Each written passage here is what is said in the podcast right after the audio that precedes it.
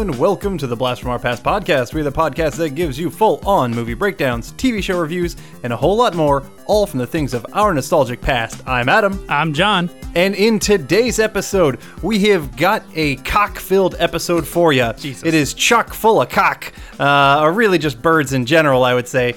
Uh, we are, are doing a bird centric episode? I don't know. Uh, we are going to be breaking down the 1991 film Rockadoodle and doing a TV review of the early 90s show Darkwing Duck. And then we kind of skew off into something totally different uh, for our casting. Uh, we are going to be doing the Marvel property Moon Knight and putting him into the MCU. I'm quite excited about that. I am as well. Yeah, uh, I, have you have you read uh, any Moon Knight comics? I've read quite a few Moon Knight, but mo- all of them are like recent. Okay, yeah, Within the last probably five to seven to maybe ten years at most. I've read a, a few, just a few. I think I there was a run called The Spectre of Moon Knight, and I think I think that's what it was. Uh, but that was one that I've read for a little bit. Uh, so I do, yeah, I, and I know a little bit about the character, but not much. So I kind of had to do a little bit of research and look into these characters that we'll be casting. So, uh, but I'm excited about that. I love when we kind of do these kind of off ones, these kind of Marvel ones, just to kind of show our nerdiness. Right. You know, I, I'm happy about it. So, but before then, all the cock, all the cock. Of course, I mean rooster a Chanticleer, if you will, uh, you know that kind of thing. Uh, but yes, all right. Uh, and that movie, as mentioned before, came out in 1991. John, my man, what happened in 1991? All right, so the film Rockadoodle came out on April 3rd, 1991. The Billboard Top 100 single of that week was the song Coming Out of the Dark by Gloria Estefan.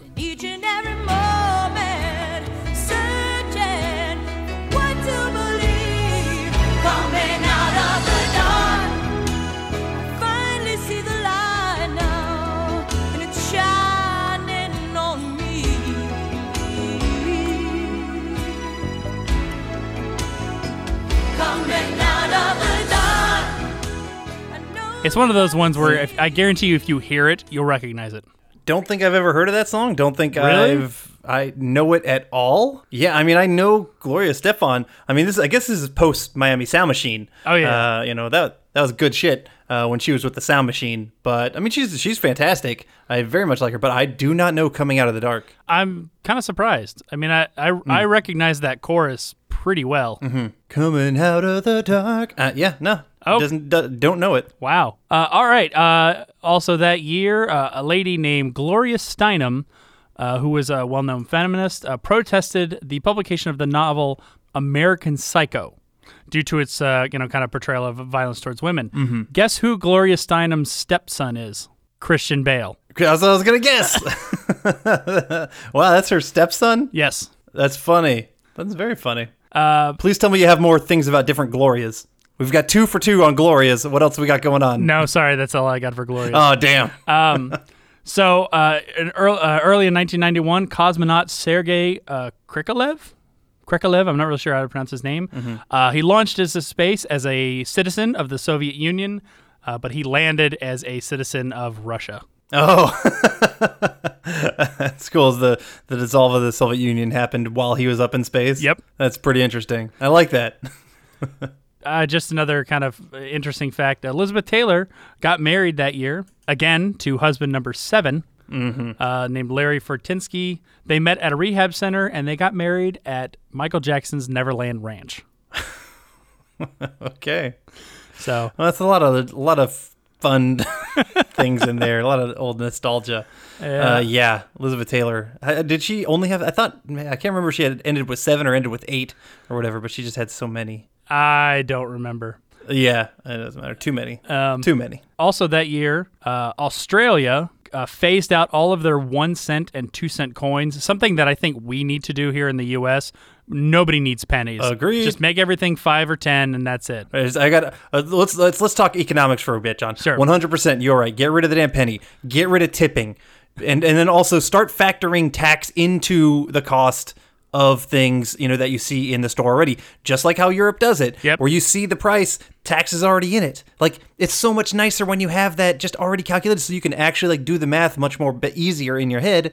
And tipping is so fucking dumb. All right. anyway, that's my soapbox on U.S. economics. Uh, let's let's hear more about this cool fact from 1991. Well, uh, because Australia had the Olympics coming up in 2000, about nine years later, they used those Hmm. coins and melted them down to make the bronze medals that they used for that Oh, year. Obviously, they, that's cool. They didn't use all of them because there was way too many, but that's what they used to make the bronze medals. Was they uh, they got rid of their coins? I guess I, Oh, I guess their kinda coins were bronze. So No, I like that. That's a, another little fun fact. there you go. That's uh, 1991. All right. Well, we are going to crow our way from cockadoo into rockadoodle.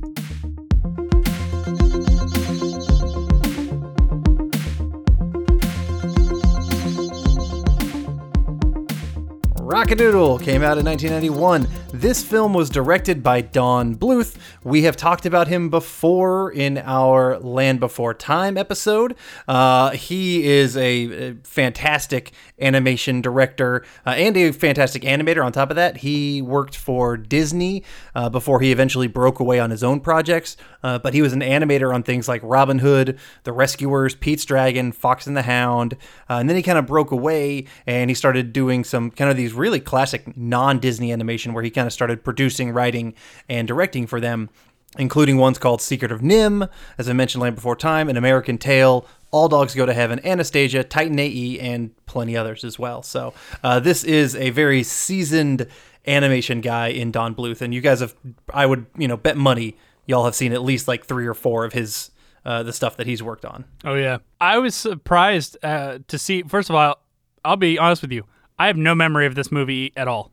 Oh, really? Yes, surprisingly, I don't remember seeing it ever. Oh, okay. I mean, yeah, because I mean, came out '91. Like that's pretty much like you know, right around the time where you probably would. I mean, you were you were probably ten-ish when this came out. I know out. that's what's surprising to me is, is I was about probably the right age, but I don't remember Mm-hmm. this one at all. I, this made must I don't know how uh, you saw it and I didn't, or maybe maybe Yeah. you saw it later, Yeah, possible. but I don't. Yeah, I don't remember this one at all. I mean, I, I yeah, I, I definitely remember it. That's kind of where I uh, recommended it. It was one I just I don't know why. I, well, I wanted honestly, I really wanted to do Darkwing Duck, and so I was trying to think of a theme for that one. And I also wanted to do another animated movie because we haven't done an animated one in a little bit. Yeah. And so I was like, okay, what would go good with Darkwing Duck? Okay, how about you know another bird one? Let's do Rockadoodle. uh, but yeah, but it's definitely one I remember as a kid, and uh, so I, I'm I'm well, I'm excited to lead the nostalgia charge for this episode then. All right. The original score in this film was done by Robert Folk, uh, who Robert Folk has done quite a bit of stuff.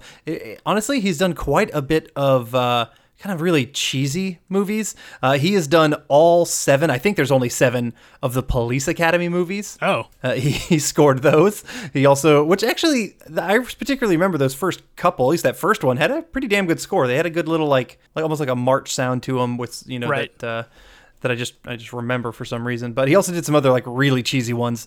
Uh, Bachelor Party, that Tom Hanks one. if you ever saw that one, In the Army Now, the Pauly Shore one. Theodore Rex, which is the Whoopi Goldberg movie. Uh, Boat Trip, which was a terrible one with Cuba Gooding Jr. Uh, and then and also Kung Pao Enter the Fist. Um, were, were just a couple, but also, which I thought was really interesting when I was looking through his credits, the guy has done a shit ton of sequels, not the originals, Right. but a shit ton of sequels. So he did Neverending Story 2, which, if anybody listened to that episode that Corey and I did of the sequels of that one, oh, it's fucking bad. uh, he did Beastmaster 2, Ace Ventura When Nature Calls, Lawnmower Man 2, uh, Major League Back to the Minors, which is the third installment of that series, uh, Van Wilder 2, and Beethoven's Big Break, which is the sixth in that series. So he's the guy is a, a sequel meister, if you will. So, Apparently not anyone's first choice. Yeah, I mean, I guess, I guess not. But maybe he can replicate other people's style, and maybe that's what's so good about him. That actually that would make him a valuable uh, person Yeah. if that's if that's what you needed. Which a lot of times I know for a, a fact, a lot of uh, uh, you know, famously. There's a lot of uh, music in Star Wars which sounds like Stravinsky, and that's because Lucas Mm-hmm. was listening to Stravinsky when he wrote the scenes, and basically told John Williams, "I want this." Mm-hmm. So a lot of people kind of gave John Williams criticism because they're like, "Well, this basically is just straight out of Stravinsky," but that's what the director asked for. He Yeah. literally asked of for course. basically imitate this. Yeah, uh, and that totally makes sense. So, You know, I've I've worked on features before, and you know, particularly in the post production process. And while you're editing those, most editors edit them with temp score in Right. mind, and so they put in, you know, either you know, typically you kind of have like a you know a little stash of uh, older scores of other of other stuff that kind of fits in different genres, and you just start using those to score your movie while you're editing it because that really helps your pace of when you're editing other stuff like that. Then the composer comes in and they write new music. You know, it can be a totally different style, or it can kind of be a similar style if that temp music really fits it. And so, yeah, I mean, that's a that is a very important thing for some people who can do it um, to to write like it. So I, I get that, and I still love John Williams. I don't give a fuck uh, if he made it all sound like Str- Krasinski, Tr- Krasinski, whatever you said. There's a reason why he's so popular. He's the master. Yeah, he is. He's definitely. All right, we got a couple voice masters in this film. Uh, Phil Harris is our narrator slash Patou. Hey, hey, boy. We were this close. Oh, that flashlight biz was quick thinking on your part. the uh, dog, which Phil Harris, I, I know we've talked about him before, but Yep. he was the voice of Baloo and Little John in uh, Jungle Book and Robin Hood, respectively. He was also had a big part in uh, Aristocats. Um, but you know, his voice is someone that you pick out. You're like, oh yeah, it's fucking Baloo. Yeah. Well, now, that's pretty big talk, little britches. uh, Glen Campbell did the voice of Chanticleer. Ah, Goldie. When I left the farm, I had such a big hole in my heart. You could have put a John Deere tractor through there. the rhinestone cowboy himself. Exactly. Glen Campbell's not, he's an actor, but he's mostly known for musicals. And so there's two songs I do want to call out. Uh, that are both pretty damn famous songs. The first one being uh, Wichita Line, which is a damn good song. I am a lineman for the county, and I drive the main road, searching in the sun for another. over. And that was just fun. It's just, it's just a nice kind of like, I don't know, almost almost emotional song. Uh, but then the one that I think most people know him from, as you said, Rhinestone Cowboy. Like a rhinestone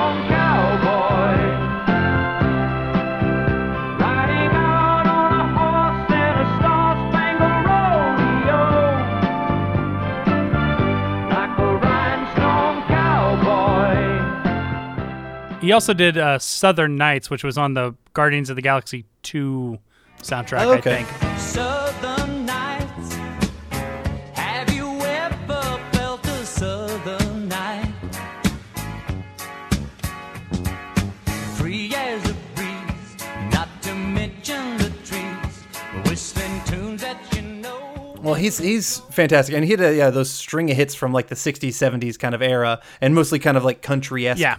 Stuff. But uh, he's good, and he was a really good singer. And uh, just very blatantly, I really like his voice, his singing voice in this film. I did too. yeah, yeah, like those original songs, I think he did a fantastic job. And then we'll get into the, each one as we go. Right. Uh, all right. A couple other, just two other voice actors I want to call out. Uh, one is Christopher Plummer.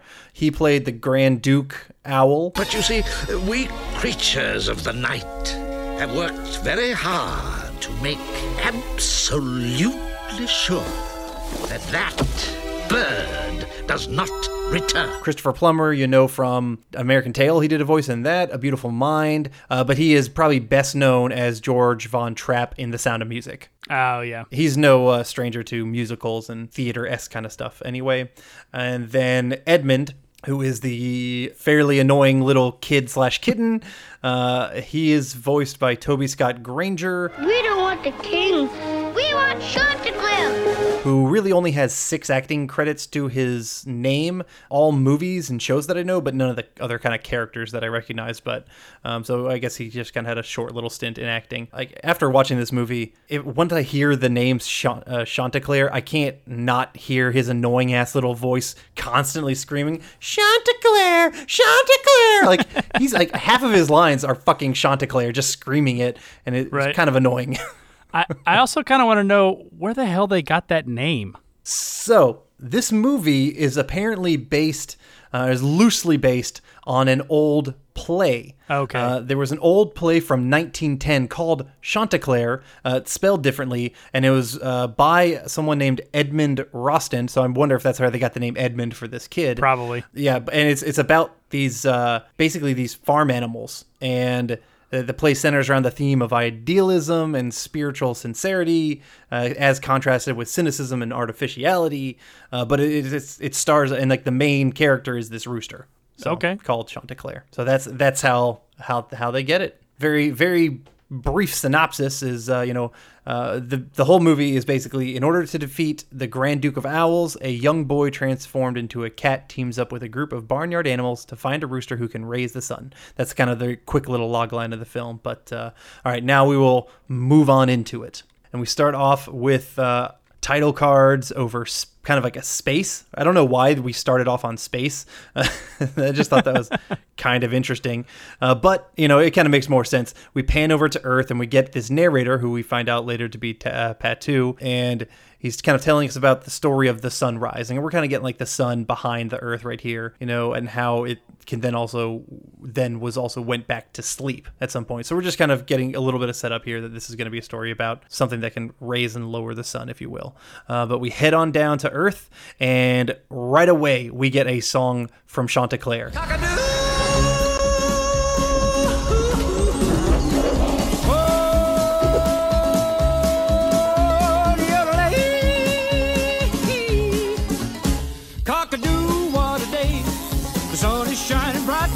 Cockadoo, sunny day.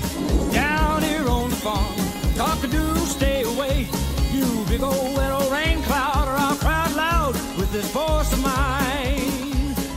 It's a fun one. It, you know, it shows that he's got like the, the power to wake up the sun. Um, but he just starts singing, and it just kind of that kind of gets me in the mood, um, and just kind of also helps set up you know through this song and whatnot that Chanticleer is really the coolest animal on the farm. Yep. You know, he he is the cock of the walk, if you will, huh? huh? Yep. Nothing, nothing more than that. That's all I get. It's every time I, thought- every time I hear that phrase, it makes me think of the SNL skit with Christopher Walken when they're doing the uh, um Oh yeah, the uh, um Yeah, oh God the cowbell. Don't, don't feel the reaper, and he just randomly Yes. we- yells out, "I'm the cock of the walk, baby." I'm staring here, staring at rock legend Bruce Dickinson. I'm The cock of the walk, baby.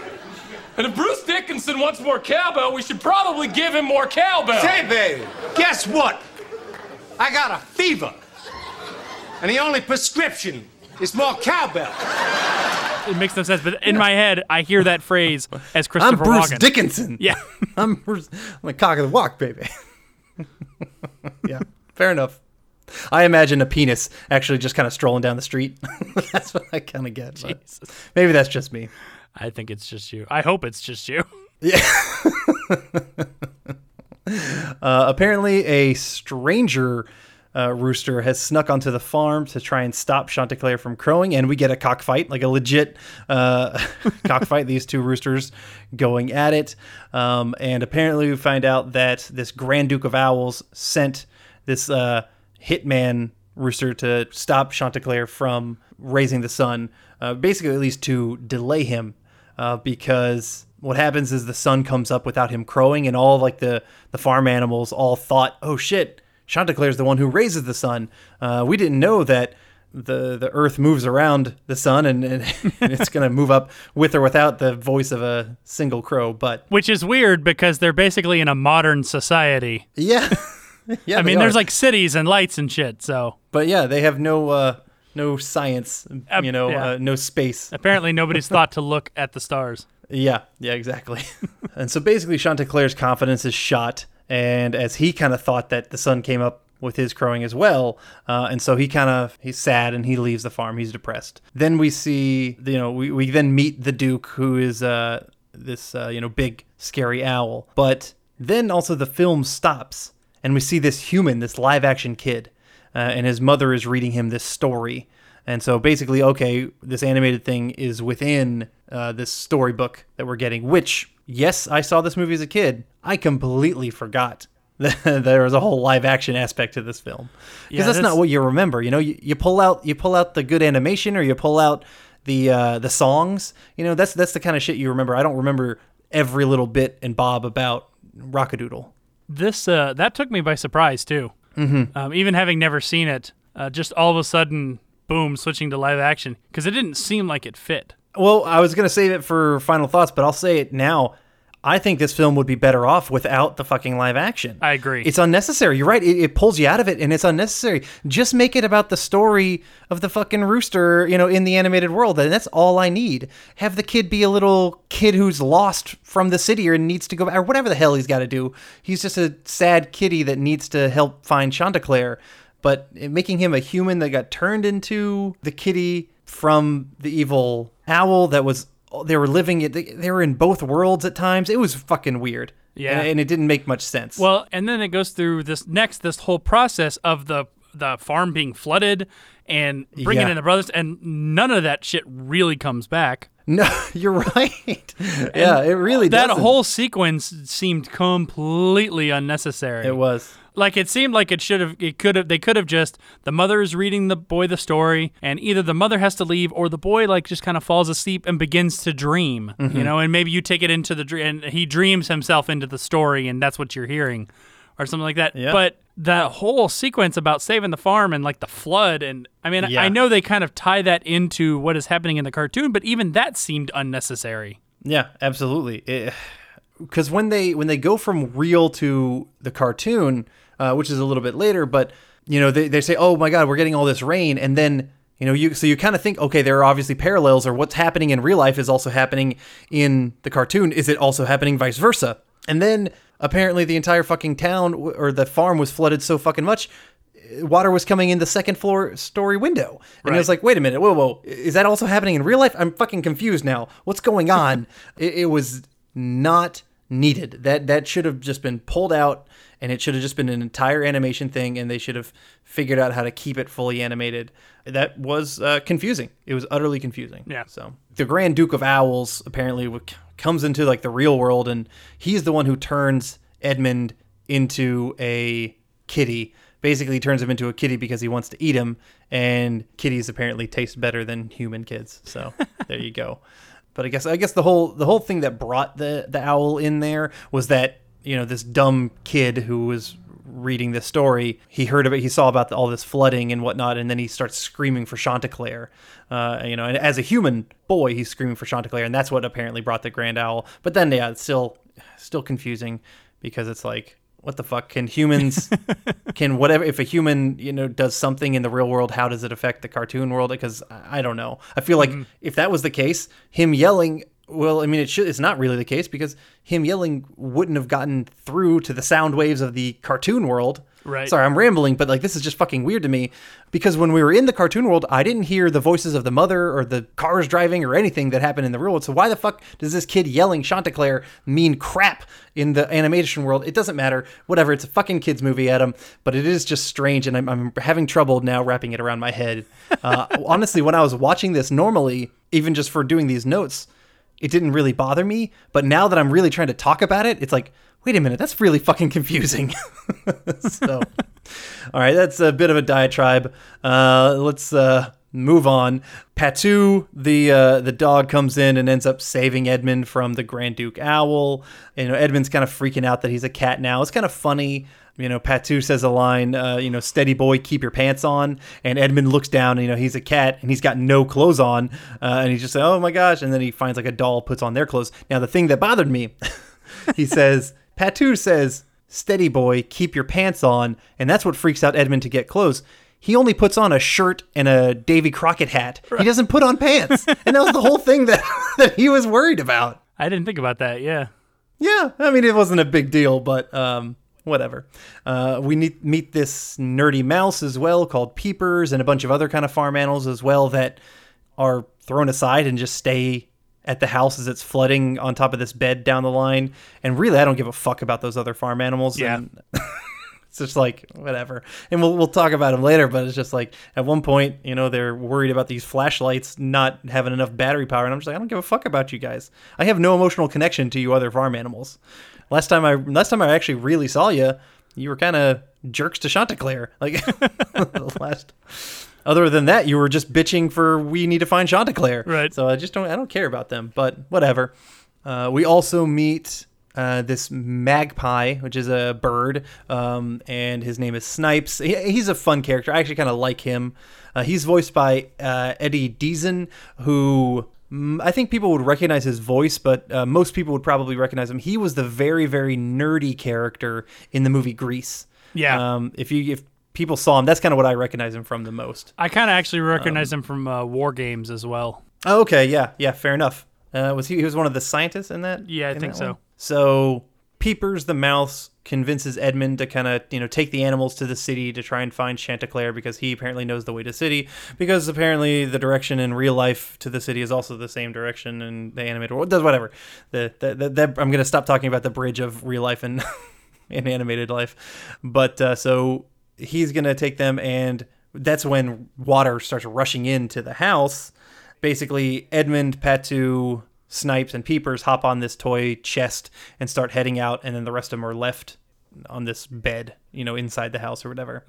Then we head over to like this the court of owls or whatever. Uh, we see the Grand Duke, and we get some kind of a, an organ music going, and he's singing a, a little song, and he kind of uh, we just kind of get a little bit introduced to them, which I actually kind of enjoyed that quite a bit. So he turns on the Duke.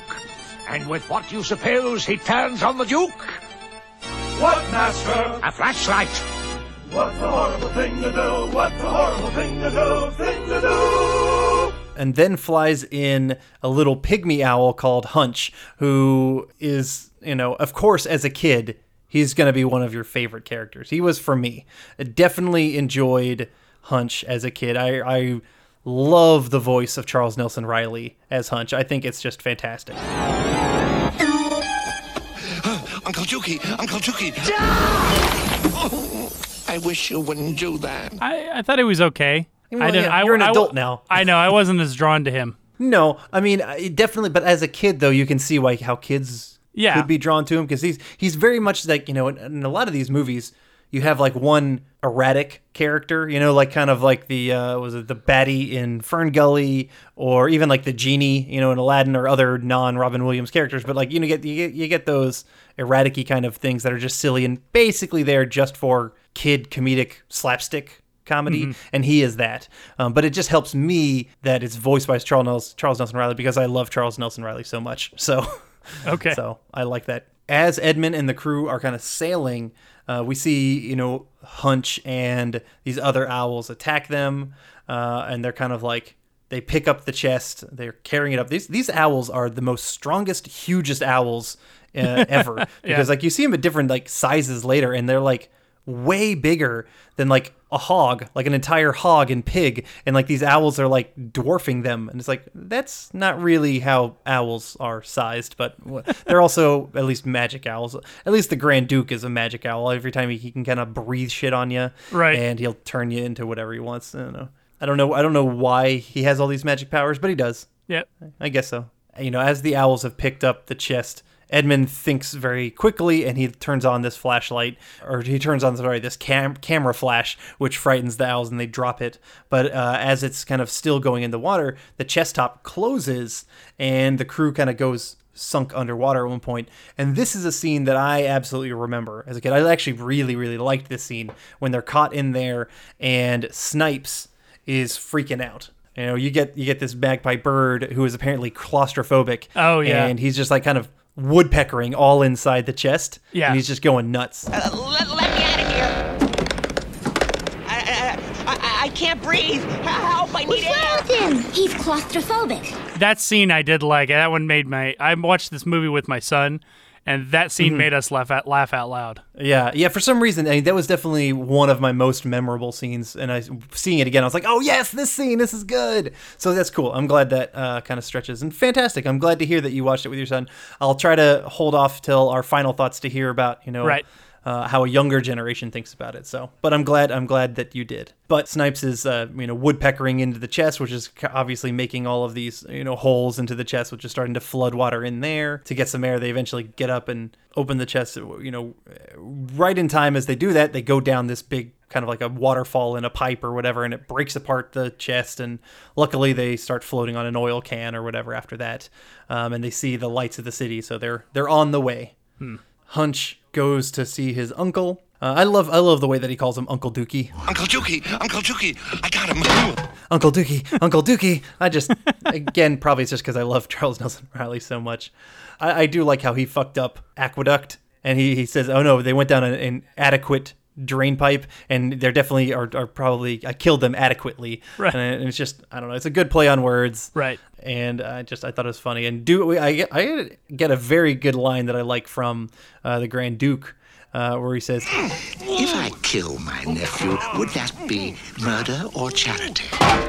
and that was a little dark, uh, but I did I enjoy that, and I enjoy some dark humor. But basically, Duke sends Hunch back out, uh, and he gives him like some sunglasses and tells him to go find the city. Which honestly, I don't think the sunglasses really come back. I don't think he had to use them ever in the No, I don't in remember. the movie. I don't remember that either. And maybe maybe he had him on just walking around the city, and I don't remember just because it's a bright city. Right. Maybe that's what it is, and I just didn't notice that he had him on. Maybe maybe that's the case. I'll go. I'll go with that. I'm going to give this movie the benefit of the doubt. Okay. How about that? Okay. As our characters are searching around the city, we kind of get a little montage going on with narration. You know, we see as an audience, we see that Chanticleer is this really big character. He's, you know, now his name is called the King, obviously representing Elvis. He looks he, he looks as if Elvis was a rooster, Mhm. just this big kind of character in the city called the King, uh, and they can't figure it out. But uh, eventually, they do realize that you know they see this big old stand of him or whatever, uh, and so they're like, okay, sweet, we're gonna go check out the King. Uh, and Hunch happens to kind of find him at that same time. But uh, here we get a song of uh, Chanticleer singing in his show. Let me be your rooster and let me roost with you. Let me be your rooster, let me hear your sweet voice coo. Girl, you've thrown me for a loop.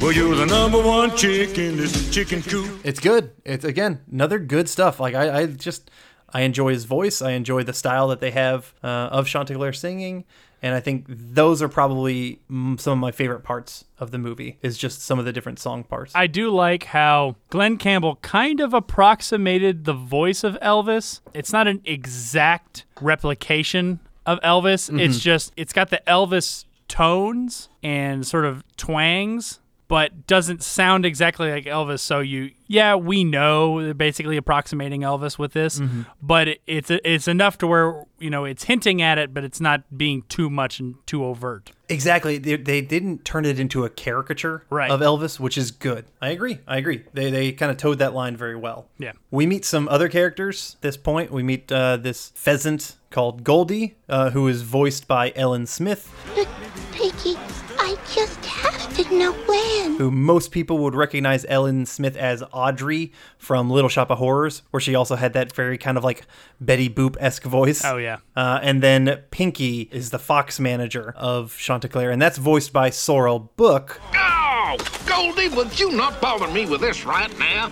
You gotta go on in two minutes. who most people would know him best as Boss Hogg in The Dukes of Hazzard. Oh, okay. Yep. So they got they got some like you know some good voice actors or some people that I don't know. The, he is he plays very similar kind of I don't know Mhm. big boss bad guy or whatever.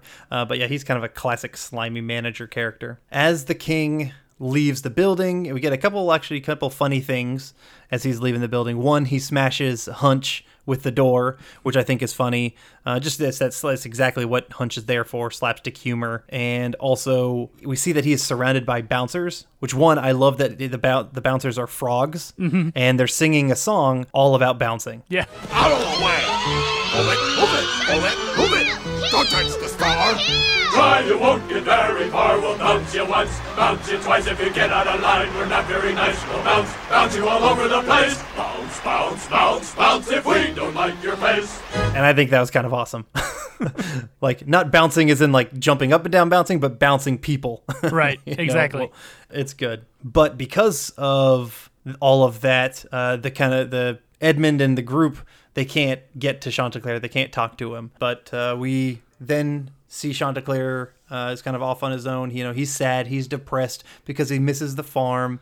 Um, and the manager, you know, we just see the manager obviously is pushing him away from the farm. He he wants, I mean, he wants to exploit him. He wants to use him to keep making money. I get that, but you know, I don't think he has uh, Chanticleer's best interest at heart. Agreed. Uh, meanwhile, this the scene of the farm animals that were left with the uh, the bed, a little side storyline of they're kind of running out of batteries or whatnot, and these owls, you know, are kind of swarming around them. And one thing is like once the light goes out, you know, these animals are gonna fucking kill them, and that's that's basically what the Grand Duke says, and that's pretty pretty crazy. And we get a, a quick little song, pretty much about that.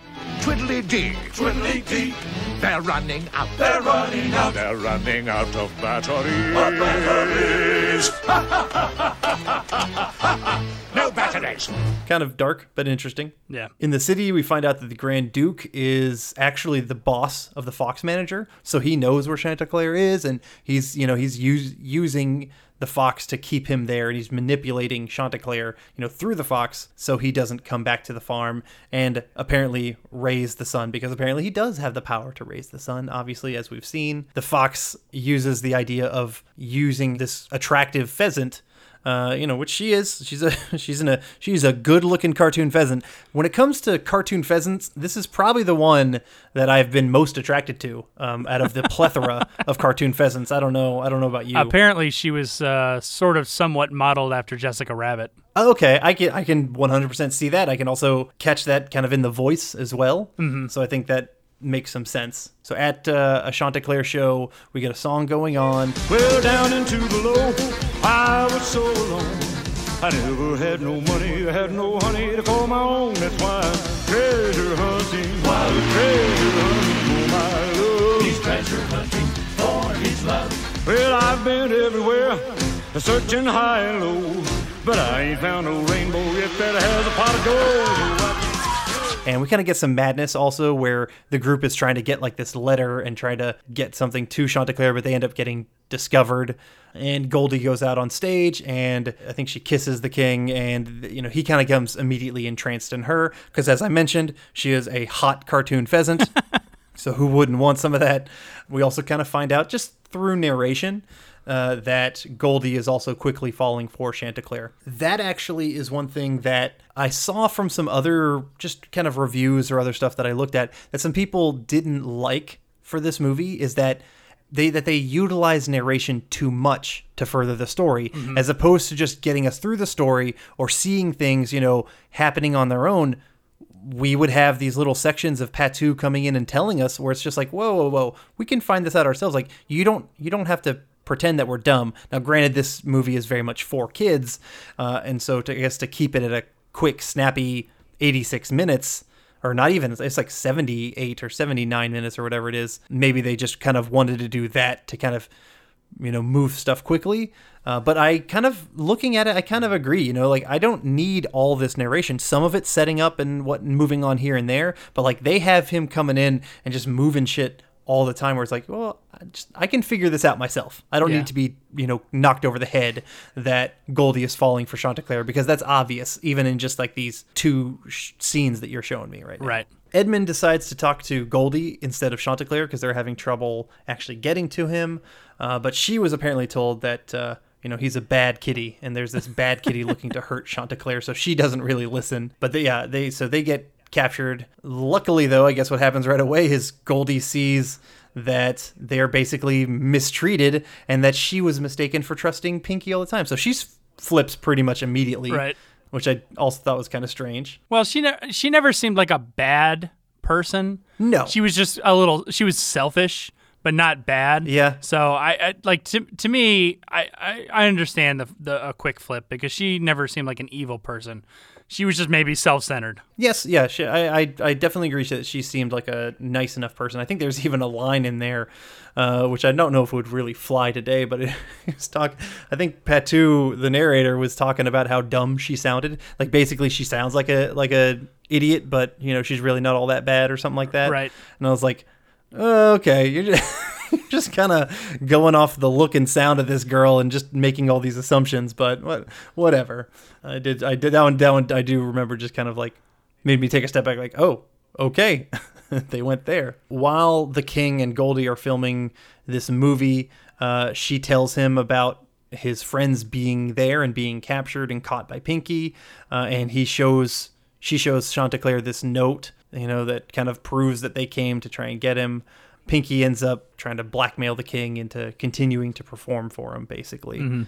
the king uses this, you know, motorcycle that he's on to, you know, leave the set with Goldie and go rescue his friends, which he kind of does. He kind of rescues him, but then he gets knocked out in the process. and he's just kind of like useless for a while, and they have to ha- all have to save him. Uh, and they end up escaping in Pinky's gigantic pink Cadillac, which is, I think, obviously a throw to Elvis as well. Uh, Right. Just, you know, a big pink Cadillac is very Elvis. We also see that the frogs chase them, which is nice, and uh, Peepers and Edmond have to like release the trailer, and Peepers ends up getting stuck on the trailer, and it gets detached, and then like Peepers is just kind of like, oh shit, you know, she's she's a goner. Uh, we're gonna have to go back and get her at some point. But also a very strange little section here where we get like a weird inner dream sequence from I don't know if you remember this, but it was a weird yeah, it was like a, internal dream sequence like within a dream, I guess, since we're inside this cartoon, but like Edmond has like this inner dream thing that uh, is like kind of showing him showing his mental state and about him overcoming his scaredy catness. Neither here nor there. It really was kind of a throwaway thing, but I just thought it was kind of strange about like how we're kind of we went inside his head inside this cartoon, which is apparently inside his head, kind of unnecessarily. I don't know how I missed that, but I don't remember that at all. It, it was a very very short. Okay. Uh, so it's not real. Almost I pretty much didn't even need to talk about it, but Okay. it just seemed kind of strange. Peepers ends up rescuing everybody because there's this helicopter that went to came to come to get them, but apparently Peepers ended up in it. There is absolutely no explanation of how that happened. I guess we just assume that Peepers is just a badass and stole the helicopter and rescued the friends that way. Whatever. Um, they go back to the farm. The batteries go out for the other people.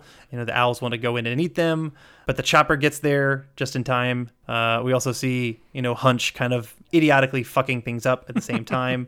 Uh, but he ends up, you know, he ends up taking down the chopper. The chopper goes down. Uh, but at this point, Chanticleer wakes up. You know, he doesn't think that he can crow again, and so he's he's just kind of like, you know, he's still he's not he doesn't have that Chanticleer confidence that we need, John. We need him to crow. Damn it! Right. And the owls come to attack.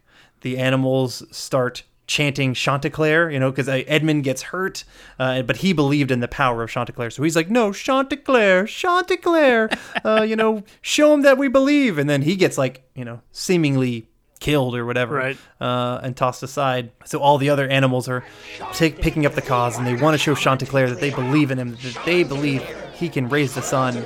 The Grand Duke, at also this point, grows to a massive fucking size, and then he turns into a tornado. It's just kind of strange shit going on. Chanticleer, you know, in this stress buildup, he lets off this gigantic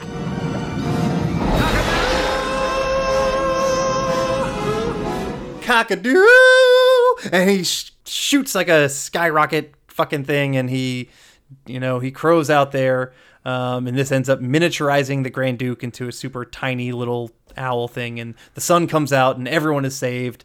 Um, and apparently, the sun has the power to turn Edmond back into a real boy, whatever. And we hear his voice, we hear his mother's voice repeating his name kind of through another person, and it becomes his mother's voice. Um, but apparently, this whole thing was just some sort of fever dream, just like fucking Wizard of Oz or whatever. This was all some just fever dream, and everything is okay now. Everything's good. We're back into real life. That's the end of the movie, and we end it with a song. Cockadoo, what a day. The sun is shining brightly. Cockadoo, sunny day. Down here on the farm. Cockadoo, stay away. You big old wet old rain cloud, or I'll cry loud with this voice of mine. Sun do shine. Sun do shine, sun do I like the song. That's it. And the kid can kind of visit his friends in the storybook. And that's that's about it. Roll the credits. I don't know. I guess I kind of plowed through that quickly, but it, it doesn't feel like there's much. There wasn't too much to talk about in there anyway. Right. Uh, let me start with my stuff Okay. Because then I, I would definitely want to hear uh, your comments and then hear about you know what your son thought of this film uh, because he is ba- you know very close to the age that you would have been when this came out. Right. My thoughts. I think the movie is fairly cute. It's honestly not registering with me now as an adult, but I think it's one that I would show a kid and I would be happy with showing it to them. You know, there are uh, some you know, plot holes in this film. There is some confusion in this film, but I think the songs are good. I think the animation is pretty solid, actually. I think, you know, good Don Bluth animation. Mm-hmm. They do a damn good job. You know, I, I honestly, as I mentioned before, I kind of forgot about the whole live action thing. And that's probably for a good reason because the live action parts are the most unnecessary, weirdest part of the film. The best parts are some of the, you know, just good the cartoon scenes and the cartoon songs and etc. I mentioned before, and I'll say it again though. Glen Campbell had a fantastic voice uh, for Chanticleer's singing voice, and, and they did a great job with that music. But besides that, mostly I think the movie's pretty skippable. Yeah. You know, it's, it's one that you can just kind of, you know, you don't need to go back and watch. I would say go go on YouTube and just watch clips of the songs, and that's pretty much all you need from this film, in my opinion. But yeah, so that that was my quick little breakdown of that. How about you, John? What are your thoughts, and what were your son's thoughts? Mostly, I'm going to echo what you said. Um, I think there were scenes that were cute. Overall, I got nothing out of it really. Mhm. I I think it would have been better if they could have not used any of the live action stuff at all, and and probably Yeah. not use any. Find a way to make the kitty in there, or, or honestly cut the kitty out and Yeah. find some other way of, of using that. Well, I mean, you could be a farm cat. Yeah. There's plenty of farm cats going around. Sure. Yeah, they could have written that totally different. I, I absolutely agree, though. I mean, it's not like we haven't had films with animals talking to us and driving stories the entire time. That's all. I guess maybe they wanted to do something unique, but it wasn't. It wasn't that unique. It wasn't that good. Um, I did enjoy uh, Glen Campbell's singing voice. Um, Mhm. I enjoyed that part of it. Mostly, uh, I really got nothing out of it. Um, I okay. I really by the end of it, I was kind of glad it was over. Um, I watched it as I mentioned. I watched it with my son. I, you know what? I bet if I asked him, because I didn't, I should have. I should next time. I should just ask him if it, if it's something. If I ask him if this is something he'd watch again, then I know he'd wa- he'd like it. Mhm. But I would bet that if I asked him that, he'd probably say no. Okay. He did, however. I mean, he liked he laughed at some of the jokes. He liked the he really liked the the sort of woodpecker scene in the box. Mhm. Um, I don't know where he heard this from because it's not necessarily something I've talked to him about. But he immediately was like, "Oh, the bird is Elvis." Oh, and honestly, okay. I'm I've never really talked to him about Elvis. I, I don't know if maybe he watches a lot of YouTube. Maybe that's where he's heard it from. But he Mhm. knew that he was he knew that the king is Elvis. Mhm. So I mean, I do I do live in Las Vegas, so you know there's Yeah, oh, yeah. Elvis's Elvis Elvisi, Elvises, Yeah. however you want to call it, everywhere. but it's still not something we've really discussed with him. Not that it's nothing that needs to be discussed, but it's just sort of like, you know, it's older music. I didn't think he'd enjoy, but he was lost a lot. He was constant. Okay. He was constantly asking me like, "Who is that? Why are they there?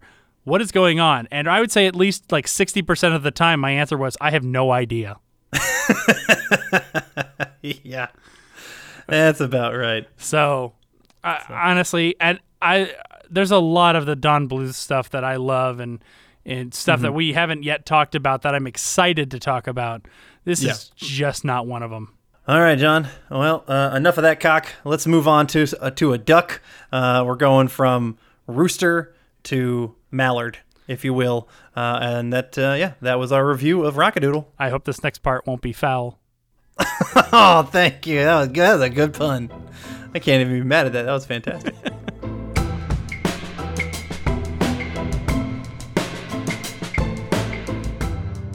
All right, Darkwing Duck.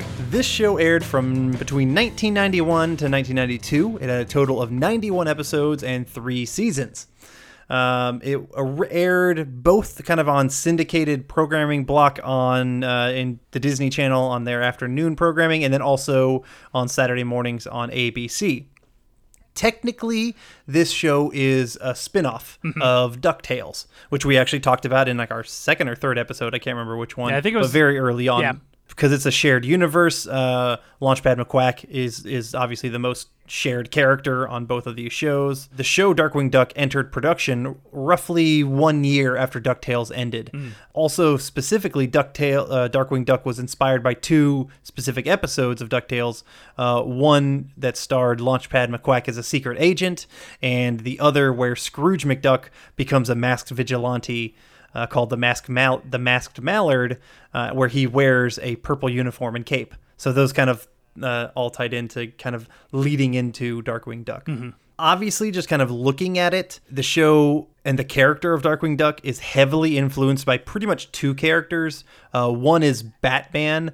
You know, between the kind of even the look of the city he defends, his all of his gadgets and vehicles, and uh, his massive rogues gallery of like silly villains, those all kind of scream Batman to me. But the actual look of Darkwing Duck, he looks a lot like the Shadow, if you know that comic book Yeah, character. yeah. Uh, so he's kind of like that's that's the ties on that. This show starred Jim Cummings as Darkwing Duck. I am the terror that flaps in the night. I am the cloud that rains on your hit parade. I am Darkwing Duck. We've talked about Jim Cummings multiple times on this podcast. Uh, he's best known as Winnie the Pooh. Mhm. That's just going to say that one. Okay, he's done so many different things.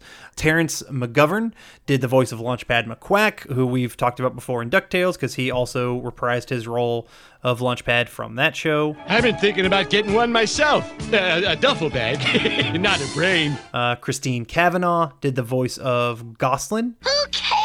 I made the semifinals in the Wiffle Boy video game competition. who is the adopted daughter of Drake Mallard slash Darkwing Duck. Christine Cavanaugh, I'm pretty sure we've talked about her before as well, uh, because she did the voice of Chuckie Finster in Rugrats. Uh, she was the voice of Dexter in the show Dexter's Lab, Babe in the movie Babe, and she is a fantastic voice actress, which honestly, I don't know how I didn't realize it, but I, she passed away in 2014 at only 51 years old. Oh, I didn't know that. Yeah, that kind of that's really shitty. Yeah, that's but she was an amazing voice actress. Yeah. Katie Leigh did the voice of Honker Muddlefoot, who was a just kind of another side character, kind of like a nerdy looking kid side character. Um, well, I, um, we, um, the, um, the, um, the, um, there's this, um, a lady jumped out without panic, then she painted the door of this glass and took the snapshot back of that picture. And Katie Leigh did the voice of Rowlf on Muppet Babies. Oh, So I'm sure okay. we brought her up then. Uh, and then there are just tons. I mean, this being a Disney animated show, tons of big name voice actors uh, that have been on this this show at different points. Uh, Dan Castellaneta did the voice of Megavolt, who is one of like the biggest, kind of more fun villains on the show. It's safer in here than out there with Dark Warrior Duck. You would know him as uh, Homer Simpson is probably his most famous character. Right. Of course, Frankie Welker did some stuff. You know, he's done a bunch of different things, and so he was on here. Rob Paulsen, Kath Soucie, Pat Fraley, Charlie Adler, Tress MacNeille, Tim Curry, Ed, uh, Eddie Deezen did at least a, a voice or two in this one, who we just talked about in uh, in Rock-A-Doodle. Uh, Jess Harnell, Phil Hartman, tons of others, uh, and also. Uh, the character, the actor, voice actor Mark Dodson did some voices in this show as well, uh, and he is most famous as the voice of Salacious Crumb from Return of the Jedi. Oh. If you, the the little the little wiry rat looking thing that was a Jabba the Hutt side. Yeah. And he was also the voice of the the Mogwai in Gremlins. Okay. Uh, so he's a good voice actor. We hadn't Wait. talked about him before, but I just saw that. As a Gizmo in Gremlins? Well, it said in in Gremlins it said Mogwai and Gremlins. What he did the voice of those. Okay. So I'm not sure if it was Because I my, specifically my Gizmo. understanding was that it was uh, Howie Mandel did the voice of, of Gizmo. He might maybe maybe he did the other The other Mogwai? Okay. like the evil Mogwai, like those group of ones. Okay. Yeah, and those and those Gremlins, because it said it said Mogwai slash Gremlins, so it must have been them, like those all the other groups of ones. Okay. So anyway, but just obviously, I just threw out a fuck ton of amazing voice actor names. So tons of great people uh, lent their voices to this show. This was a show I definitely watched as a kid. I kind of forgot that it came out in 1991. Right. Like I thought it was a little bit later for some reason. I thought I thought maybe it was like after the success of you know like the Batman cartoon, but this was apparently like started off right around the same time because I believe that started off in 91 as well. Yeah. But uh, I mean, do you do you remember watching this one as a kid? Because I certainly remember watching this one when I was oh, younger. I totally remember this one. I think I actually preferred this one over DuckTales at the time. mhm, yeah. At the time. I'm not Yes, me too. I'm not sure I could say that now, but I remember loving it a lot. Mhm. Especially I don't know, this character uh, I think only showed up a few times and I can't remember if he also might have shown up in DuckTales, but I always loved the character of Gizmo Duck. Yes. The kind of the robot with on the one wheel and I can't, Yeah. I he did. he started off in Ducktales. He was definitely definitely in Ducktales. That's what I thought. And I can't. Did he get his own cartoon? I can't remember. I don't believe. So. I don't believe so, but I always wanted one because I, for some reason, I always Yeah. loved Gizmo Duck because he was goofy. He was always screwing up. I've always had a nostalgic love for the character of Darkwing Duck because Mhm. I, you know what? It, I think Disney got something right in that sort of DuckTales world. I agree. I'm glad to see actually that I've mentioned this before, but I, I don't mind saying it again. That they they relaunched DuckTales not that long ago. The 1st time I saw it, I didn't think anything of it. The more I watched it, the more I realized it's full of fan service for people who watched the original. Um, they Nice. mentioned all kinds of stuff. They've had Gizmo Duck on there. Um, I don't remember if Darkwing Duck has made an appearance, but he might have. He, I think he did, and there is a rumor that they might be revamping a new Darkwing Duck show as well. I really hope so, and they better be using Jim Cummings. Yeah. Oh yeah, yeah, exactly. They haven't used they haven't used really any of the original actors for uh, the new Jackass. However, the guy who voiced uh, Scrooge McDuck is died a long time ago, so they can't use him. Mhm. So they're they're using um, David Tennant. Okay, Um, cool. and at first at first I didn't like it, but he's it's grown on me. Yeah, I haven't watched any of the episodes, but I I, I do kind of need to, specifically because you've told me how much fan service it does to the original, so that that ma- really makes it worth it. And it, honestly, I it, I it wouldn't have been for me if it weren't for the fact that my wife had been forced to watch the show with my kids, Mm. and and she Mhm. was like, you know what, it's really not that bad. So I rewatched it with them, and and uh, I wouldn't say I've grown to like it, but I've grown to appreciate it. Cool. So Adam, when are we going to talk about the best part of this show? It, what what's the best part of the show, John? The theme song. Mystery. Chippy and right swoops out of the shadows, darkly of the night. Somewhere, some villain schemes, but his number's up. Three, two, one.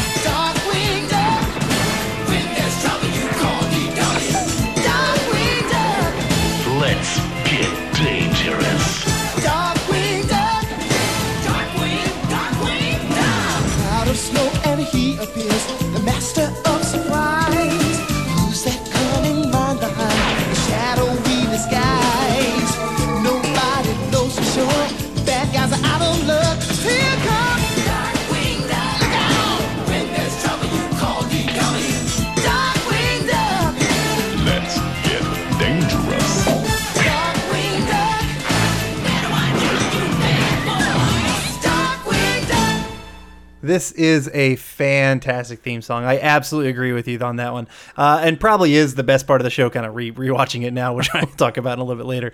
But that it is. It's a fun fucking theme song. Oh my god, I've I catch myself singing this theme song all the time, and I always have. Mm-hmm. It's really fun. It's really engaging. I, I like how they kind of use his voice in it, and like the, the sort of the big droppy voice. Like this, Mhm. if we ever do this, it might be a spoiler. This might be one of my favorite '90s cartoon theme songs of Yeah. all time. That's totally valid. I'm not saying it's the yeah, but it might be one of. But it'll be it'll be high on your list. Okay.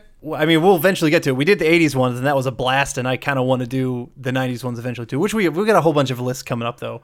Uh, Yeah. they're all they're all fantastic lists. Everybody, just watch or listen to all the list episodes because I I love the list that we have now and some of the ones that we have coming up as well. Yeah. So another thing that I actually do really, really like about Darkwing Duck and specifically just Darkwing and Jim Cummings' voice, how he how he does this. Every episode, uh, he has like a new catchphrase that you know he announces when he announces himself into a scene, uh, you know, which stems a little bit off of the Batman stuff. You know, I am the night or whatever the hell you know all the stuff that Batman would say. Darkwing Duck says something similar, but it's it's ridiculous and it's something like new every time. I am the terror that flaps in the night. I am the butter that burns in your pan. I. I am the terror that flaps in the night. I am the $10 service charge on all return checks. I am Darkwing Duck. I am the terror that flaps in the night. I am the widget missing from the easy to assemble swing set. I am Darkwing Duck because I am the terror that flaps in the night. Yeah, gotcha. I am the ingrown toenail on the foot of crime. I am the zit that forms when you've got a really big date. I am the impacted wisdom All tooth. right, Dad, we get the point. that, that is kind of fun. It, it makes each episode's kind of unique. You know, I don't know that not the same, but similar esque to how Dr. Cox would call JD a different girl's name every episode, and it's always just kind of fun of whatever new name he was going to call him. Uh, similar esque uh, is that you know what is Darkwing gonna say? What kind of weird phrase is he going to say before he goes into uh, whatever scene to save the day? Which I, I always enjoyed how they did that. Yeah, I agree. The animation was solid. Uh, I absolutely, I mean, it's Disney strong animation. I mean, uh, it's not, I wouldn't say it's, you know, the best in the world, but this was good and it, it holds up. Watching it again, you know, I like that style, that hand drawn style of animation, and Disney just did it right back in this time, you know, with DuckTales, uh, with Darkwing Duck. You know, they just, they do solid shit. And so, you know, I, I appreciate what they're doing in the animation department on that front. I would say I think I, you know, I really enjoy Darkwing Duck nostalgically. It's as similar with you. It's one probably partly because of the theme song. I guess yeah, whatever. I guess the Ducktales people really know how to fucking make theme songs because they're they're doing a killer job with uh with both Ducktales and Darkwing Duck, which would be funny because you know the Ducktales theme song was really really high on my list, uh, so it'd be interesting to see if Duck if Darkwing Duck was really really high on my uh, '90s list compared to my '80s. Yeah cartoon list. But um, rewatching this show, I think it's okay. I think it's a much better show for kids. Mm-hmm. Uh, where honestly, I found myself getting kind of bored pretty quickly watching the show now. I'd absolutely still show this show to kids. I would put it in front of your son and daughter and be like, "Hey, watch this. I bet you'll enjoy it." Probably particularly your son.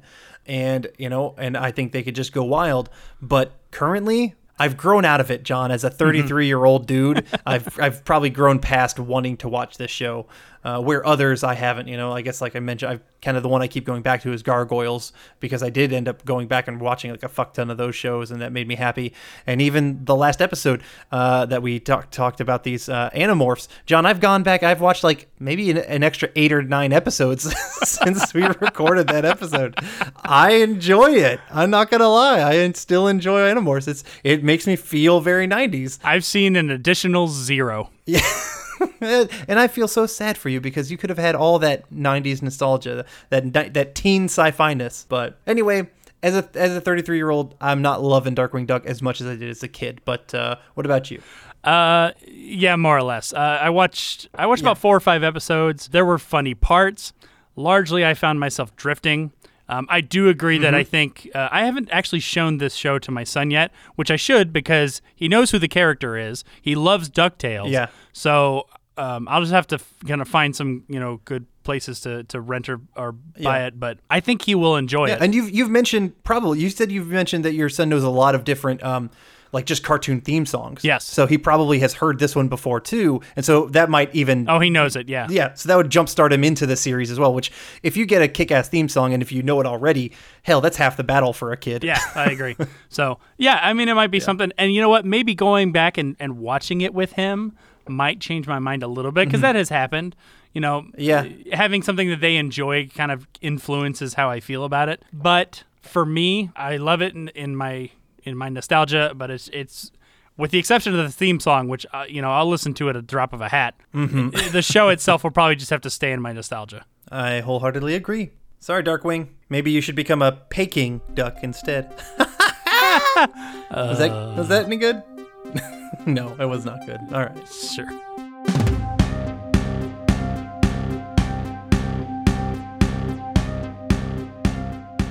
This episode of the Blast from Our Past podcast is not brought to you by Tootsie Pops. Mr. Turtle, how many licks does it take to get to the Tootsie Roll center of a Tootsie Pop? I never made it without biting. Ask Mr. Owl. Mr. Owl, how many licks does it take to get to the Tootsie Roll center of a Tootsie Pop? Let's find out. One, two, three, three.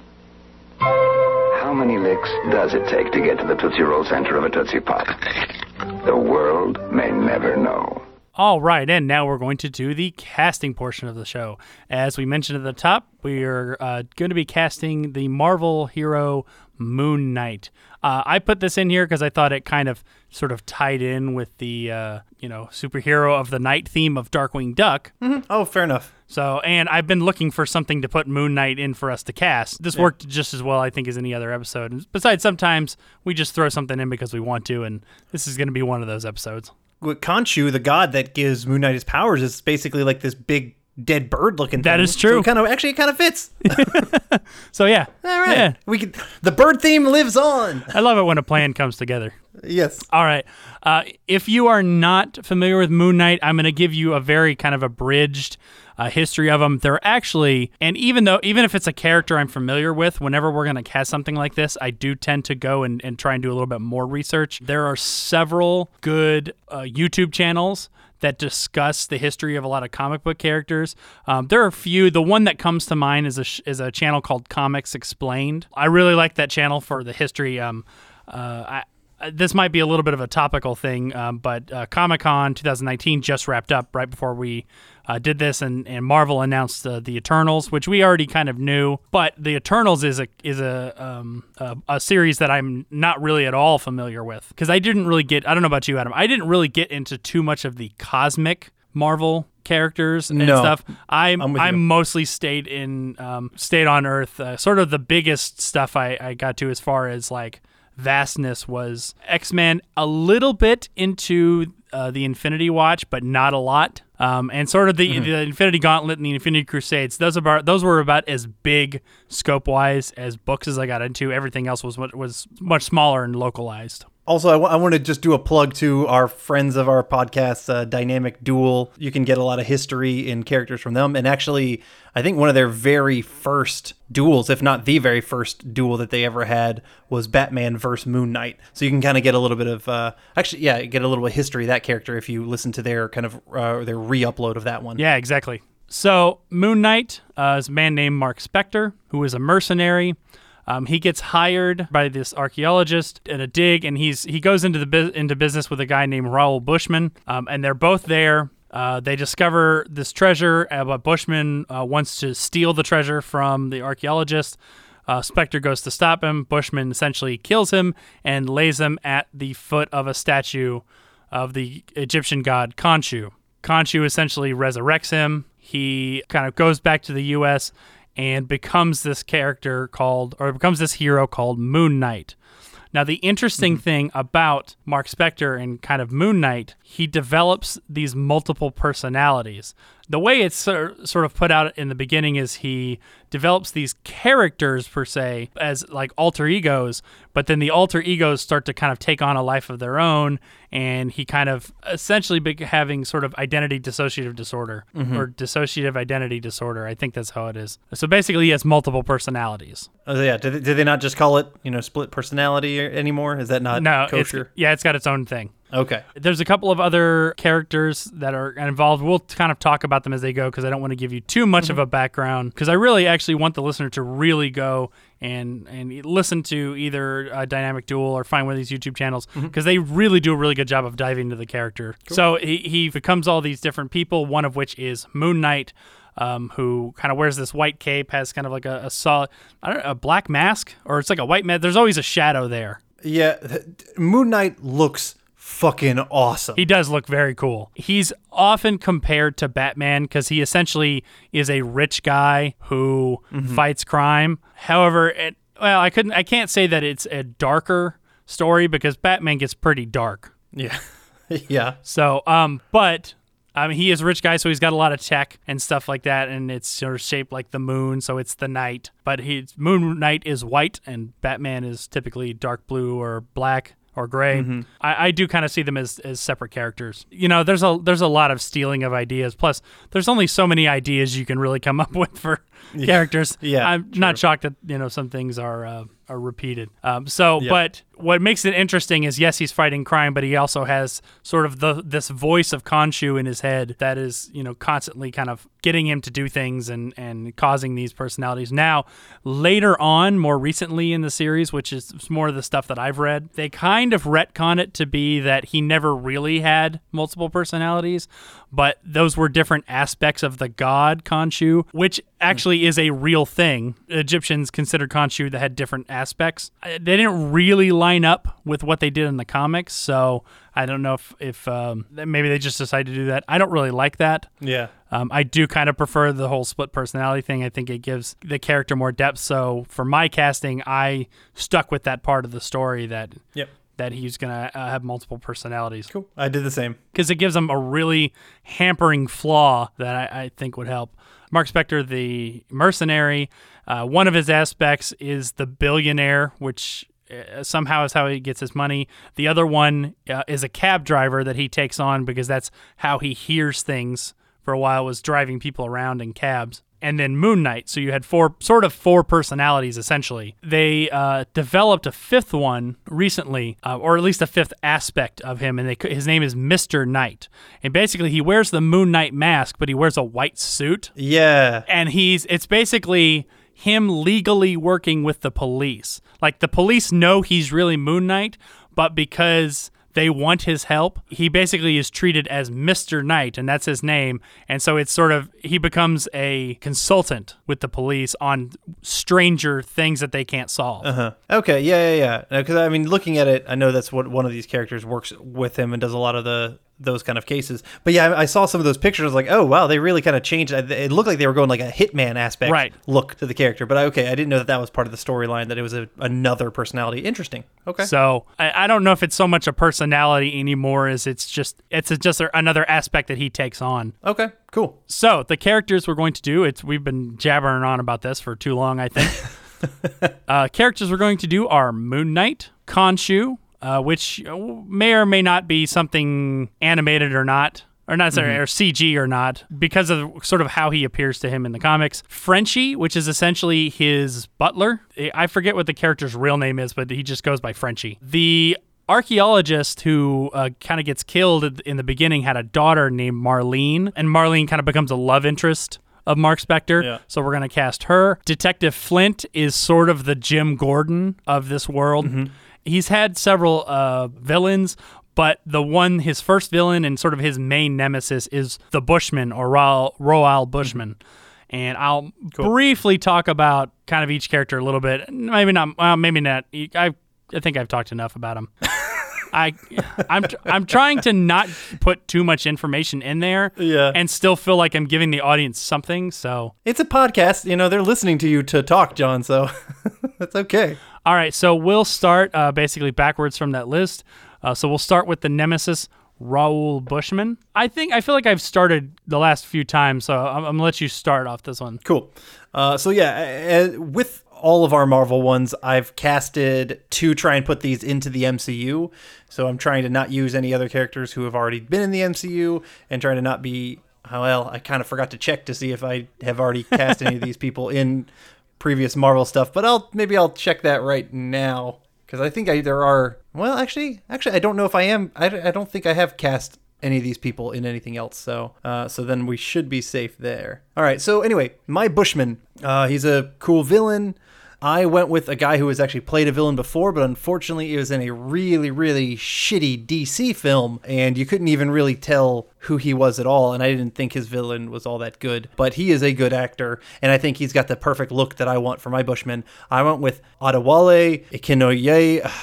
Agbaje. I, I can't pronounce his name and I, I fucked it up, but he is a good actor. You've seen him before. He played Killer Croc in uh, Suicide Squad, but he's done plenty of stuff and he is a strong actor and I think he would he would be it'd be good to get him into the MCU and have him join a good movie franchise for once. Uh, looking at his, his credits, he's done a lot of action stuff, so I'm sure he'd be great. I haven't seen too many of the things he's been in. Like, I didn't watch Lost. I haven't seen any of the G.I. Joe movies. Mhm. Uh, Killer Croc is hard to judge because of how they used him and he had so much makeup. Yeah. So, but he looks like he could totally work. Okay. I imagine you're probably going to say this more or less the same thing about the guy I chose. I picked someone who has technically been in a Marvel movie before, just not a MCU movie. Mhm. Even though I actually really liked his look in that movie, uh, I don't know if they'll bring this character back, so I decided I'm just going to go ahead and use him.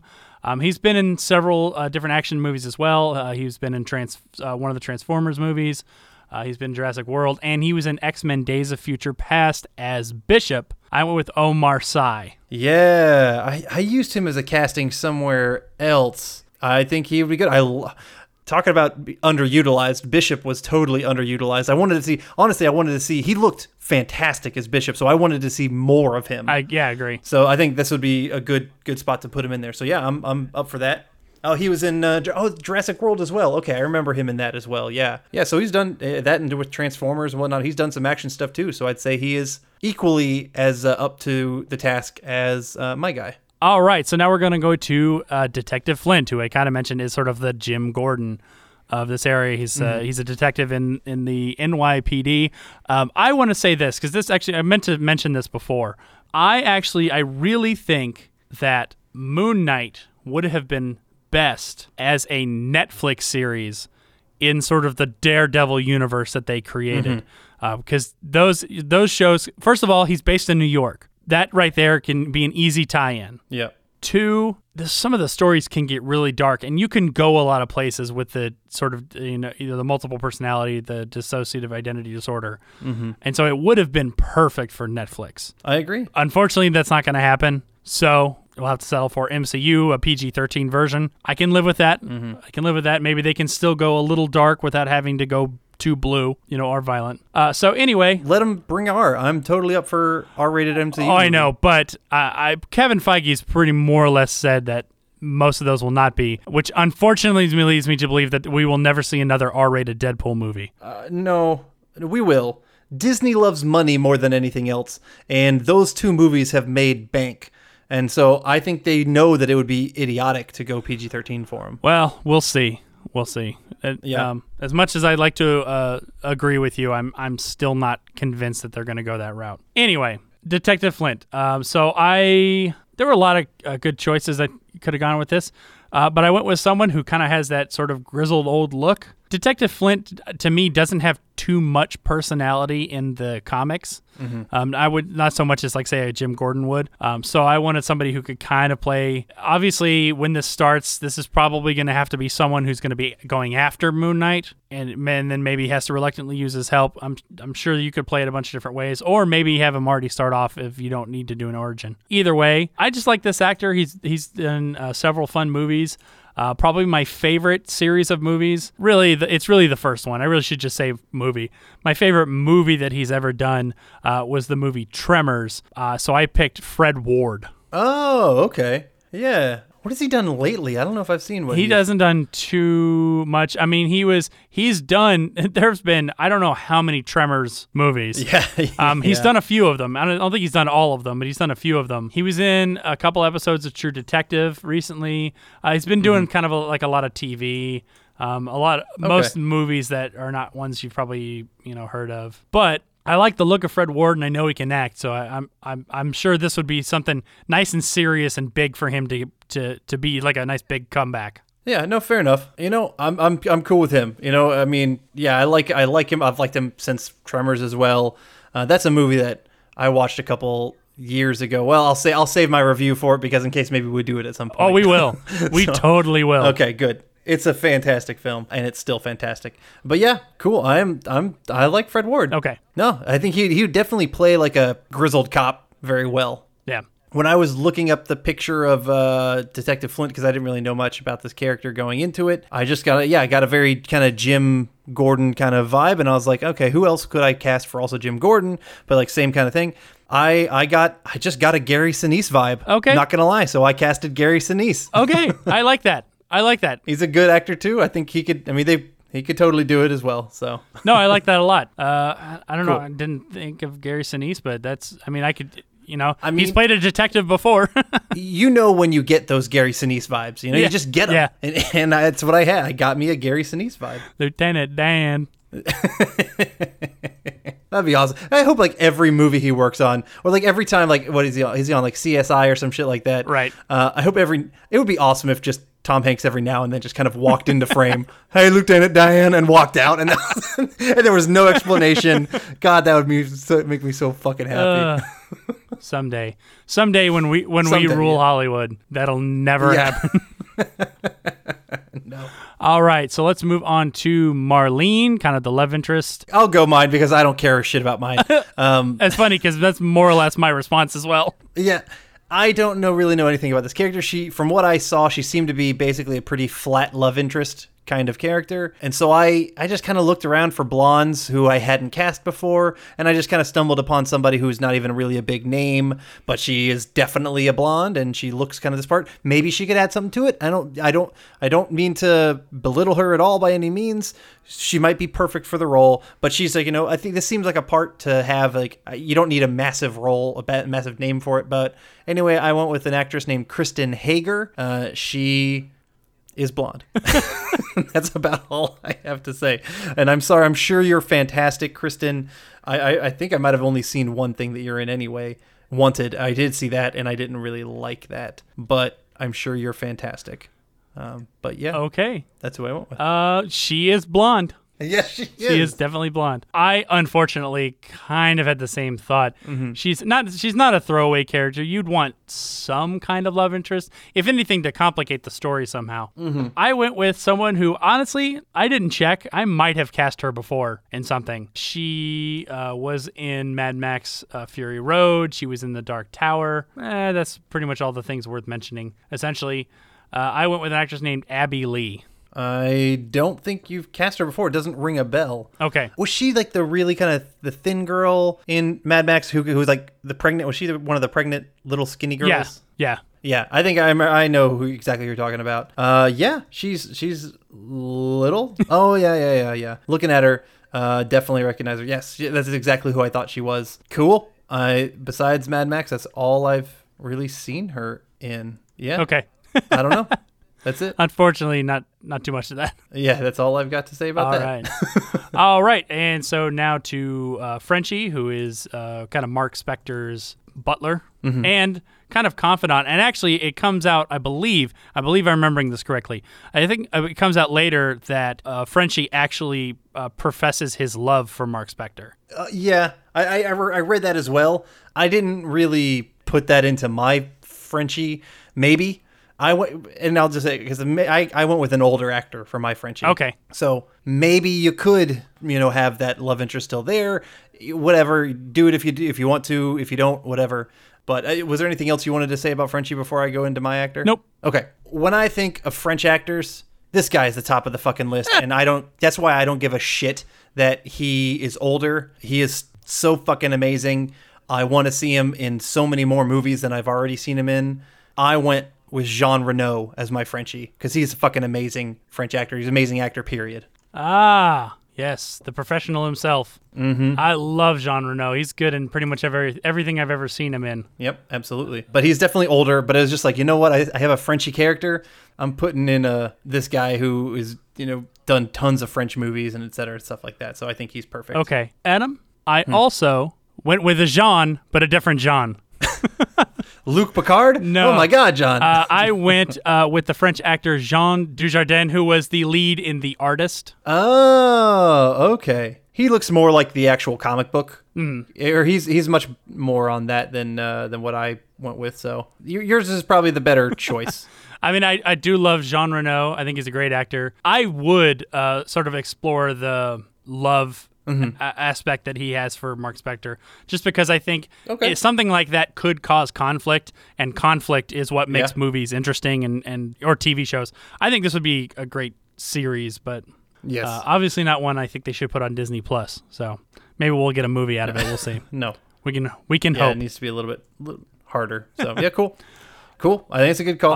it's a good good choice. All right, so now we're going to go with uh, Khonshu. I'm going to be honest. I'm going to go ahead and jump in. Okay. Just because I'm already talking about it. I focused more on a voice than I did on a look because you don't really ever see Khonshu's face. Khonshu is just he's shown as a person, but it's a person with a bird skull. So it's sort of like you would hear, and obviously the the mouth is not moving, so it would really just be this Yeah. internal voice.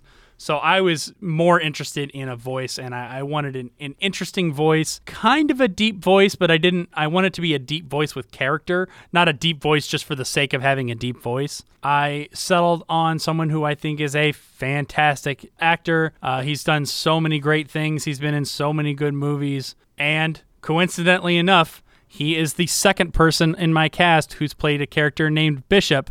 I went with Lance Henriksen. Oh, nice. He's got a good voice. Yeah, that's a cool call. I like I like Lance Henriksen. He is one of the two people who have been killed on screen by a predator, a Terminator, and a alien. Yep. Uh, in different films. Yeah, one of the other, the other being Bill Paxton. That's a great call. That's a great call. I like that. I like that one a lot. Okay. Going on voice, he's got a he's got a very good voice. Good shit, John. Nice. I did kind of go with on look, even though honestly, uh, probably the same way as you. I, I like the bird head. I kind of like the the god angle, the the Egyptian god angle.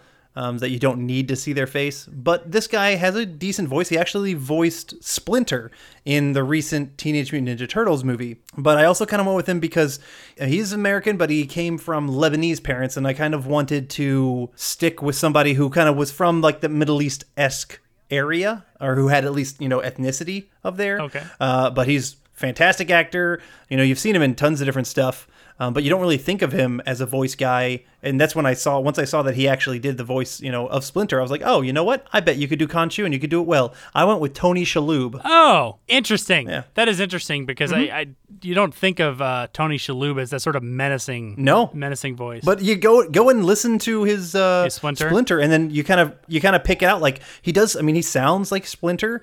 He also sounds a little Tony Shalhoub, but he, and it's not it's not kind of like that you know monk kind of voice, Right. not at all. Or even um, the character that he did from Wings, right? The cab driver, Right. I can't, can't remember. It's not really like that at all. Uh, so I think that's why I think it could work. Okay, I'll, I'll have to go check it out. Um, I have no desire to see either of the movies that came out of that franchise, but I'll, I'll go look up a, a video clip just to kind of hear his voice. I did see it at one point, the first one, and it's not good. It's not worth your fucking time. Yeah. Not not even a little bit. Yep. I didn't think it was going to be. I don't know. I, f- I really find that interesting, but I, I'm not sure if I, I like it Mhm. yet. I'll have to listen first, really, to say Okay. whether or not I can uh, vouch for it as far as whether or not I like it. So. Okay.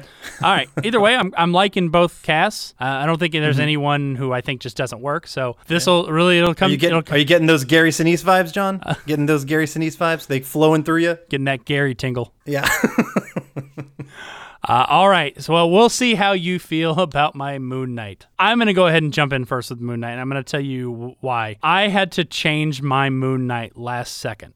Oh. I actually I had put, I had put this on the schedule a while ago and pretty much immediately finished the casting. I've been sitting on this casting for however many weeks ago that I put it on there. Recently, fairly recently, it hasn't been too been a little bit, but the the person I cast as Moon Knight was recently cast in an upcoming Marvel movie. Oh, okay. And so for a while, I was just sort of like, screw it. I'm just going to keep him there. And then today, I finally said, no, if, if we're going to keep the same thing of not using MCU actors in this to, to keep it up to cast in the MCU, I've got to change it. So I'm not sure if you're going to like it. I'll, I'll be honest with you. My very first choice was Carl Urban. Oh, okay. But Carl Urban's already been in the MCU. Yep. Um, he has. So I knew that ahead of time. He was I was going to write him. The guy who I was sitting on for a long time was Richard Madden. Oh yeah, yeah. Uh, I think he would have been a really good Moon Knight. Unfortunately, I agree. he's now going to be Icarus in the Eternals. Yep. Uh, I want to keep our, our casting uh, along the same lines as we've been doing. Uh, so that way, if if we cast something later and then they use them, I can't say anything. But you know, Yeah. so. Uh, I had a tough time finding someone who I thought would uh, fit this because I wanted I liked Richard Madden, but I, I really liked uh, Carl Urban because he's a little bit older, Mhm, um, mhm. and I wanted I wanted somebody who was a little bit older, like in his mid to late thirties. I didn't want a really young Mark Spector. I wanted somebody who had some experience. Gotcha. So people keep comparing uh, Moon Knight to Batman, so fuck it. I went with Batman. I cast Christian Bale. Oh, someone who's been interesting. Somebody who's been both Batman and a psycho. yes, he has. I mean, the dude has got range up the wazoo, so he could do everything you need with with Mark Spector, who honestly is. I I feel like it's an actor's it's an actor's role dream. Yeah. You know, it's like a dream role because you can play tons of different parts. Um, and do interesting stuff, and Christian Bale could totally do that. Yeah. Um, I thought about maybe um, James McAvoy because he did Mhm. Split. Oh yes, yeah, Split. But uh, he's too synonymous with Professor X at this point. So I wanted to I wanted to steer away from it. Uh, Christian Bale's got the range. He's got the age I'm looking for. He's played roles similar to it, but with the with the DID, he could totally take it in a bunch of different directions that he wanted to. So ultimately, I'm I'm satisfied with my choice. Uh, I'm satisfied with your choice as well. Okay, that's a good choice. I uh, if you if you want to go with someone who's pretty much you know like the comic book character, very much similar kind of style, I think that one makes tons of sense. Okay. And I'll kind of give you, I've got two names. One that I ultimately went with, but I'm going to give you this one first, who was, if I was going to go with a comic, more comic accurate, accurate Moon Knight slash Mark Spector, uh, which means just another Whitey. I. that's that's that's what comics gave us all the time. Uh, I actually was going to go with uh, Zachary Quinto, uh, Oh. who plays Spock in the Star Trek series. But I, I really he's got a lot of range. Mm-hmm. Um, I mean, he's got a similar kind of look to the ones that you were throwing out there as well with Richard Madden, Right. Carl Urban, etc. Um, and he's kind of similar to age range. He's only like three years younger than Christian Bale, but like between his acting that he's done with Spock, which is you know very uh, reserved, etc. Right. But then also Sylar in Heroes, where he is kind of like a maniac, Right. kind of villain guy. He he has the range where I think he would be a good addition as uh, a classic-y Moon Knight. Mm-hmm. But I didn't go with that. I really wanted to push the Egyptian angle, uh, even though I know Khonshu is the Egyptian character. But I, I wanted. We've got enough whiteys. Mm-hmm. I wanted to have someone with Egyptian descent, so I went with Rami Malek. Okay. Uh, he is a fantastic actor. He won an won an Academy Award, even though I didn't love his Freddie Mercury, and I didn't love. I mean, his Freddie Mercury is fine. I didn't love Bohemian Rhapsody. I thought that movie was was only meh. Okay. It was okay. It wasn't great.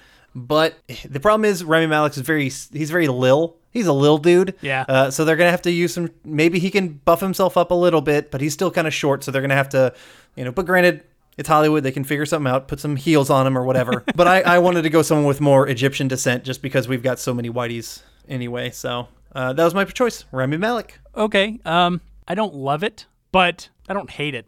Okay. So Can you appreciate what I was trying to do? I pre- I totally appreciate what you're trying to do. Okay. Um, I'll and, take- I'll and take that. wouldn't argue that point at all. Yeah. Yes, we we have way too many whiteys. Yeah. Uh, we need some diversity. Um, I was I would say I, even though it's a character I really know nothing about, um, I was actually excited to see uh, that Marvel is going to be doing uh, Shang Chi. oh yeah. Yep. So I'm interested. I'm excited to see how they fit that into the Marvel universe because that I think is we need more stuff like that. And and they're actually going to apparently have the um the real Mandarin be Yes. the villain of uh, Shang Chi, which is cool. I mean, which they should have fucking done from the start. I mean, that's he's Iron Man's like one of his biggest villains, but they kind of went that other angle, which I didn't love. But I'm excited to see that they're going to go that route in Shang Chi. I agree. Uh, uh, all right.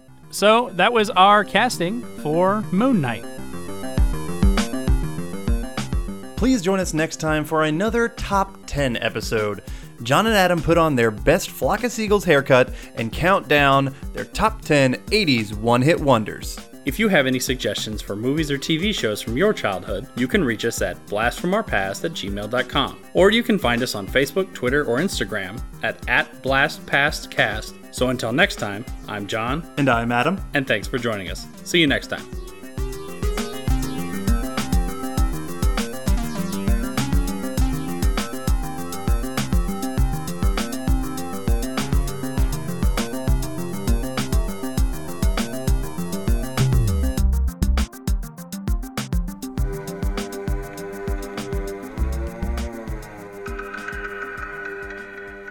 Everybody, I'm Corey. And I'm Zach, and we're the hosts of Podcasting After Dark, a cast dedicated to late night horror and sci fi of the 80s and 90s, often found on HBO and Cinemax. You know, the movies your parents didn't want you watching as a kid. You can find us every other week on Apple Podcasts, Spotify, Podbean, and Stitcher. This is what you want. This is what you get.